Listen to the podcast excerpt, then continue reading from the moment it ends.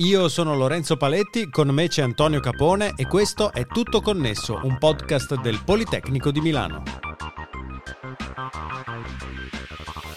In questo episodio il piano banda ultralarga porterà l'infrastruttura per connessioni rapide in tutta Italia entro la fine del 2026. Ma cosa prevede il piano e a che punto siamo?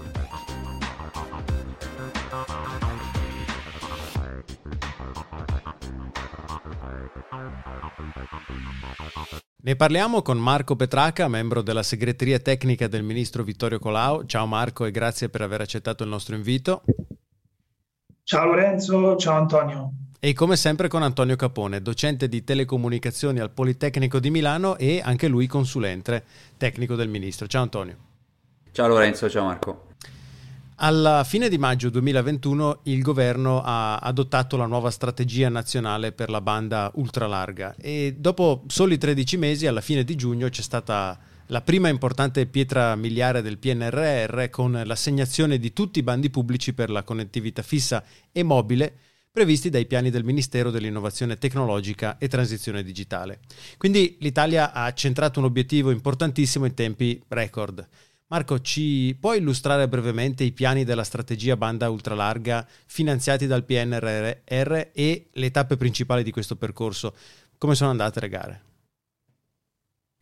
Sì, allora i, i, piani di intervento per la banda ultralarga finanziati dal PNRR sono cinque, sono stati definiti appunto a maggio 2021 con l'approvazione della strategia italiana per la banda ultralarga. Si tratta del piano Italia 1 Giga, che è il piano ehm, che eh, mette a disposizione la maggiore entità di, di risorse pubbliche e eh, con questo piano l'obiettivo è quello di fornire connettività ad almeno un gigabit al secondo in download e 200 megabit al secondo in upload in tipiche condizioni di punta del traffico, e questo è un fattore molto importante, a circa 7 milioni di indirizzi civici situati nelle aree a fallimento di mercato dell'Italia. Um, il secondo piano più grosso diciamo, per risorse è il piano Italia 5G. Questo piano uh, è stato poi eh, declinato in due bandi di gara, uno relativo alla realizzazione di rilegamenti di backhauling in fibra ottica per le stazioni radiobase appunto prive di, di questo tipo di rilegamento al 2026 e l'altro è quello relativo alla realizzazione di nuove infrastrutture di rete mobile, quindi la cosiddetta densificazione per fornire servizi radiomobili con velocità di trasmissione anche qui in tipiche condizioni di punta del traffico di almeno 150 megabit al secondo in downlink e eh, 30 megabit al secondo in, in uplink. Eh, anche qui in aree caratterizzate diciamo al 2026 che è l'orizzonte eh, di 5 anni che è stato utilizzato per la mappatura delle reti fisse e mobili che è stata eseguita preliminarmente per capire cosa c'era in Italia, cosa ci sarebbe stato da qui ai prossimi cinque anni eh, realizzato da parte degli operatori privati e quindi intervenire con, in maniera complementare secondo la, la, normativa in materia degli aiuti di Stato. Ecco, nelle aree caratterizzate al 2026 da reti mobili non in grado di fornire velocità downlink eh, di almeno 30 mega eh, siamo andati ad intervenire. Questi sono stati i due piani più grandi, ma eh, mi piace sottolineare come ci siano stati dei piani altrettanto importanti eh, relativi alla sanità, quindi san- piano sanità connessa per le scuole, eh, piano scuole connesse e eh, piano altrettanto importante è quello per il collegamento in fibra ottica travi- tramite cavi sottomarini delle eh, isole minori non ancora eh, connesse appunto in fibra con il continente. Eh, il piano scuole è quello che eh, si pone in un'ottica complementare un, al piano scuole già avviato nel 2021. Sono stati già avviate, già state avviate la copertura in fibra e il servizio di connettività per 35.000 scuole. Qui noi siamo andati a complemento andando a coprire eh, le restanti 10.000 circa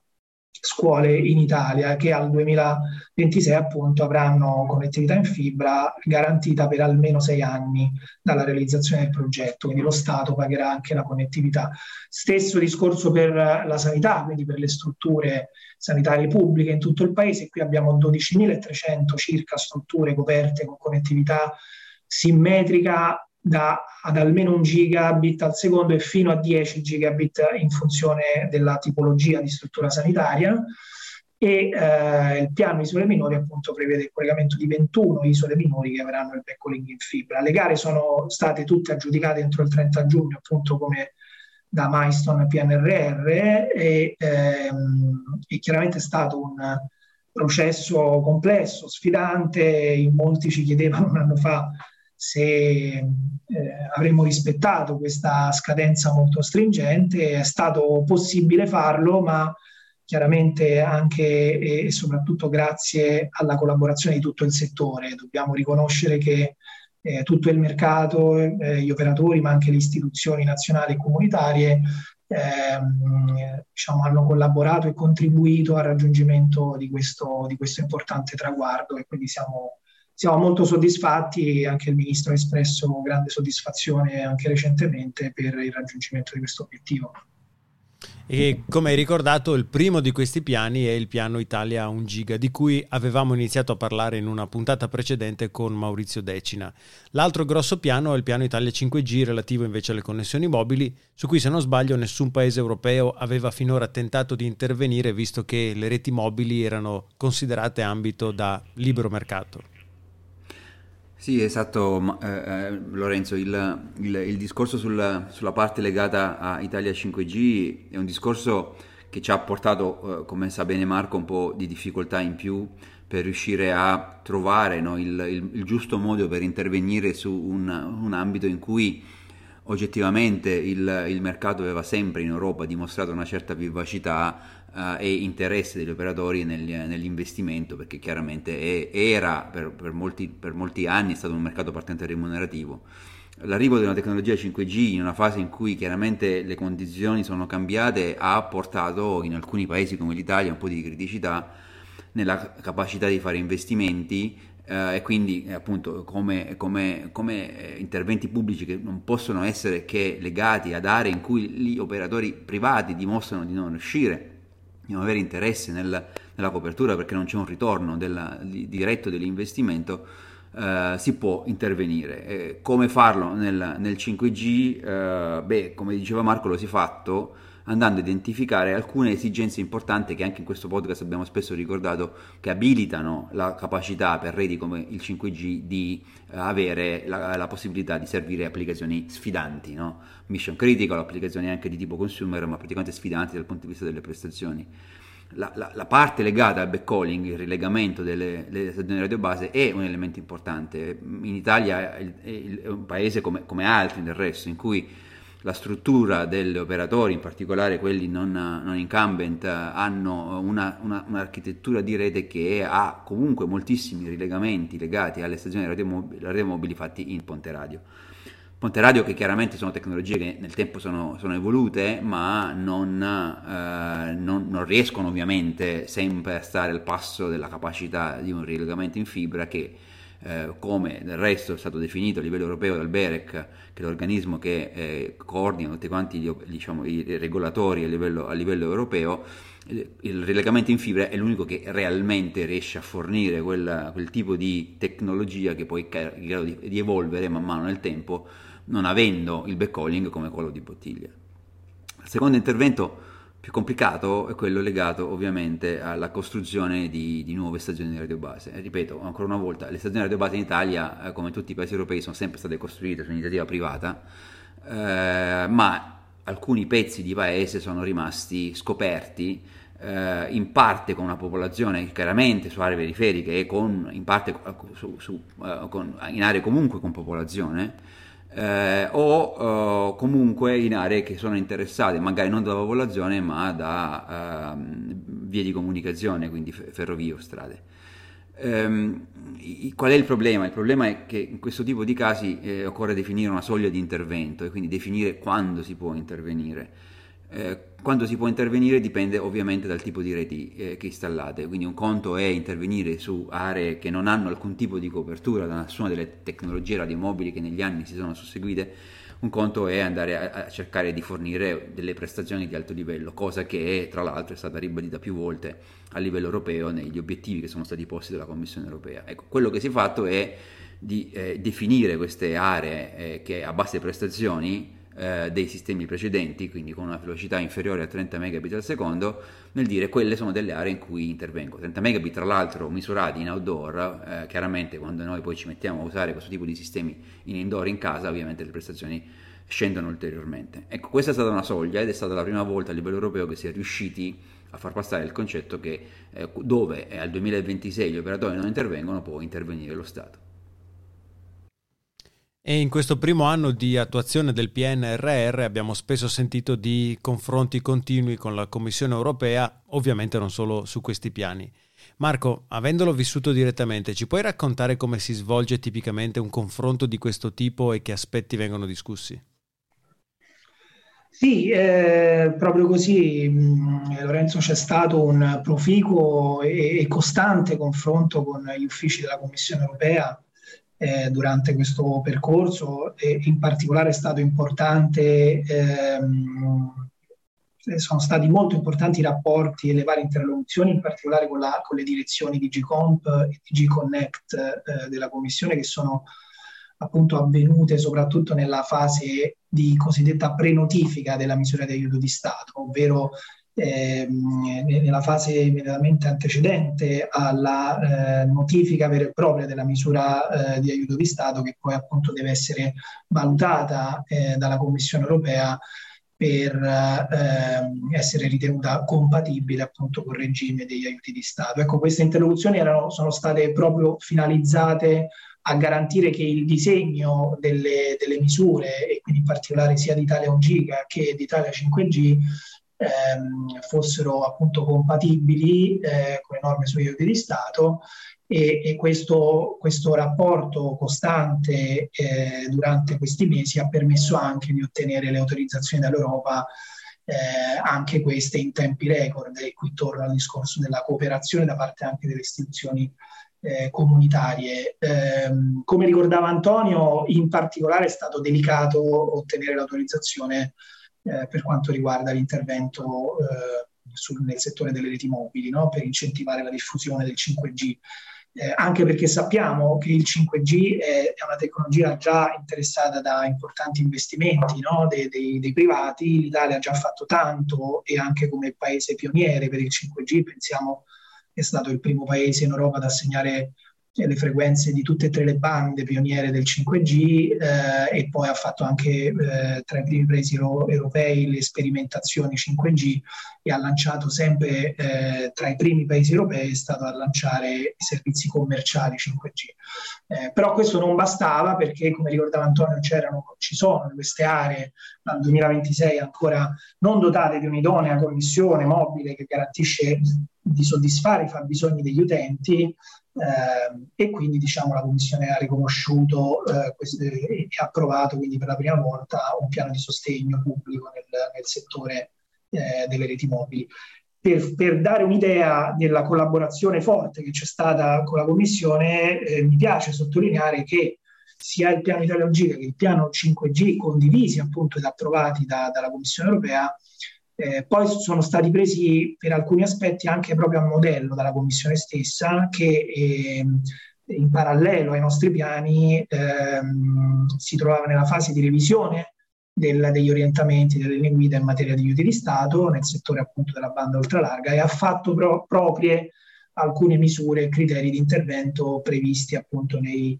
eh, nei, nei, piani, nei, piani, nazionali. Ecco, quindi questo tanto per dare un po' eh, l'idea delle sinergie, anche dell'osmosi e della collaborazione che c'è stata, non solo ovviamente con la Commissione europea, ma anche con le istituzioni nazionali e quindi con gli altri ministeri coinvolti e, e un ruolo fondamentale va riconosciuto anche alle, alle autorità eh, nazionali indipendenti, quindi in particolare ad Agicom, ehm, che ha definito le linee guida per le condizioni tecnico-economiche di accesso a queste reti sussidiate, perché ai sensi sempre della normativa in materia di Stato, la rete finanziata poi deve garantire l'accesso anche a tutti i soggetti di, di mercato interessati appunto a uh, sviluppare, a fornire i propri servizi attraverso questa rete, ma anche il ruolo importante ovviamente della, eh, del, del, del, dell'antitrust, quindi del, dell'autorità garante della concorrenza e del mercato, eh, vista appunto l'attenzione eh, dell'antitrust sulle dinamiche concorrenziali. E questo per dare un po' il quadro complessivo della forte collaborazione che c'è stata in, in questi mesi per arrivare a, a questo traguardo. Ecco Marco, giusto per, per, dare un'idea magari a chi, chi ci ascolta, eh, una, uno degli aspetti che, eh, che io, da, insomma, prima di occuparmi di questa cosa insieme a voi, al, al gruppo della, della, della, segreteria tecnica, non sapevo è che il, la, il, rapporto con la commissione arriva nel dettaglio tecnico, quindi alla fine è divertente anche per noi tecnici perché si discute di aspetti tecnici, non è solo l'aspetto legale che interessa, quindi questo è è una vera collaborazione a cui facevi riferimento.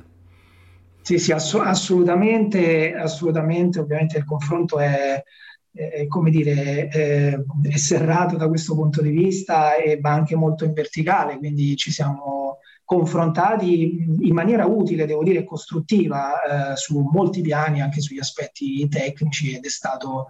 assolutamente eh, importante ed utile per arrivare poi ad una, ad una, misura condivisa con il mercato, ma anche appunto eh, compatibile con il regime aiuti di Stato. Antonio, parlando dei piani hai fatto riferimento alla velocità dei collegamenti, che è tra gli aspetti che più interessano gli utenti finali. Ma da un punto di vista tecnico, come entrano in gioco questi obiettivi di velocità? Cioè cosa significa per chi vince un bando come questo garantire un servizio con le caratteristiche di velocità indicate? Lorenzo, questo è un aspetto molto interessante, appunto, ripeto, perché appunto da tecnico approcciarsi a questo tipo di materie è una, una, una cosa che poi dopo deve sempre poi fare, fare, fare, i conti con quello che è la tipologia, il servizio che viene offerto all'utente finale, che tipo di qualità realmente, realmente offriamo. Veniamo da, da, molti anni in cui questo tipo di interventi si sono, o anche, anche solo di, di, di, analisi della situazione dei, dei, della banda ultralarga nei vari paesi, si è sempre fatta fondamentalmente andando a vedere quella è la capacità del collegamento, la capacità di base del collegamento fisico tra l'utente e, e la rete. Eh, dopo l'intervento del BEREC eh, che eh, due anni fa ha definito il, diciamo, eh, alcuni dei parametri che riguardano questa capacità di picco di, degli, per, disponibile, realmente disponibile per ciascun utente nel, nell'ora di maggior traffico, nel momento di maggior traffico, si è spostata l'attenzione su quello che sono le capacità eh, fisiche delle reti a quello che è la percezione di qualità e di reale eh, prestazione in termini di velocità della rete vista dall'utente finale. Quindi un passo in avanti, noi tutti noi siamo abituati a, a, vedere eh, la rete e magari quando abbiamo dei dubbi sul fatto che stia performando bene, magari ci mettiamo a fare i famosi speed test. Uh, gli speed test uh, sono parenti stretti, non, non, la stessa cosa, ma sono parenti stretti di questa definizione che è stata data di, di velocità di picco. Quello che abbiamo fatto in questo lavoro, anche ancora, una volta interfacciandoci con la Commissione europea, cercando di trovare un compromesso anche su questo, è stato quello di aggiungere una definizione operativa di questa velocità di picco che si potesse trasformarsi proprio per chi partecipava ai bandi di gara in delle indicazioni sul dimensionamento della rete in qualche modo le velocità di cui parliamo eh, a questo giro diciamo, di eh, interventi pubblici sono velocità e la mappatura che è stata fatta degli interventi privati sono velocità che sono in qualche modo riferite a quello che realmente può vedere l'utente. Chiaro, con qualche, con qualche idealizzazione, con qualche assunzione di semplificazione ovvia, però è, va in quella direzione, quindi la normativa e gli interventi si stanno adeguando a una percezione di qualità misurabile da parte dell'utente finale che è la condizione fondamentale con cui da ingegnere uno deve dimensionare poi le reti. E quali sono le tempistiche di attuazione? Cioè come utenti finali quando potremo beneficiare di questi investimenti e forse ancora più importante alla fine di questo percorso come sarà la situazione della connettività in Italia? Dunque, i piani devono essere realizzati entro il 2026, eh, ad eccezione del collegamento isole minori che verrà, verrà realizzato entro il 2023. È interessante la, la, tua domanda Lorenzo perché anche noi abbiamo fatto un po' lo sforzo di, di, immaginarci come sarà l'Italia, il nostro paese da qui ai prossimi quattro anni, entro il 2026 appunto. Eh, sicuramente eh, l'aver investito eh, circa 5,5 miliardi di risorse pubbliche eh, che sono state aggiudicate con, la gara, con le gare e eh, a queste poi vanno aggiunti ulteriori oltre 2 miliardi che eh, mettono, investiranno gli operatori privatamente perché non ci dimentichiamo che eh, il piano Italia 1 Giga e il piano eh, Italia 5G sono stati assegnati, eh, sono stati definiti secondo un modello cosiddetto ad incentivo e quindi una parte la finanzia lo Stato e una percentuale minore la, mettono, la mette comunque il privato, quindi gli operatori e la rete, le reti poi restano eh, di proprietà del, degli operatori stessi. Quindi aver attratto anche eh, oltre 2 miliardi di investimento è un altro importante risultato di investimento privato da parte del, del mercato. Eh, me- questi meccanismi di gara peraltro ci hanno consentito di ottenere anche un risparmio di spesa di oltre un miliardo proprio per effetto dei ribassi di gara. Ecco, que- tutto, tutti questi numeri per dire cosa? Che c'è in campo eh, ci sono in campo eh, ingenti risorse eh, che sono pronte ad essere messe a terra per realizzare queste reti e quello che eh, è l'obiettivo è di avere l'Italia eh, digitale, quindi raggiungere gli obiettivi digitali europei eh, di connettività fissa e mobile che l'Europa fissa al 2030, noi abbiamo voluto anticiparli di quattro anni al 2026. Questo ci fa attendere ovviamente un'Italia connessa ai migliori livelli eh, in Europa, con reti ad altissima capacità, che garantiranno ovviamente maggiore uguaglianza e inclusione sociale per tutti, perché se pensiamo appunto alla, al bando Italia 1 giga e, agli investimenti privati complementari a questo bando, noi avremo tutte le case degli italiani connesse tra quattro anni con reti fisse ad altissima, altissima, velocità, scalabili peraltro e in grado di, di soddisfare i fabbisogni appunto di, di, connettività presenti ma anche futuri. Avremo tutte le aree popolate raggiunte dal 5G ad altissime prestazioni, tutte le scuole, le strutture sanitarie pubbliche avranno connessioni adatte a garantire servizi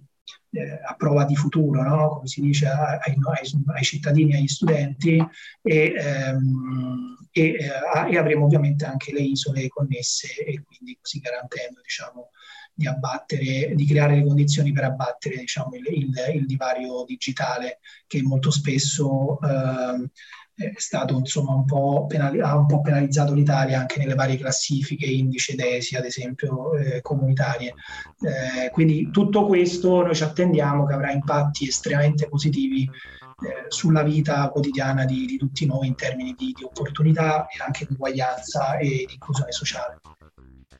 Grazie mille Marco Petracca, membro della segreteria tecnica del ministro Vittorio Colau. Grazie a voi per avermi invitato. E naturalmente grazie a te Antonio. Grazie Lorenzo e grazie Marco. Stiamo pubblicando i nuovi episodi di Tutto Connesso anche qui su Tutto Connesso 5G e oltre. La nuova serie di Tutto Connesso però ha una nuova copertina e una nuova casa. Cerca Tutto Connesso nella tua app di podcast o su tuttoconnesso.it e iscriviti per non perderti nessuna delle prossime puntate.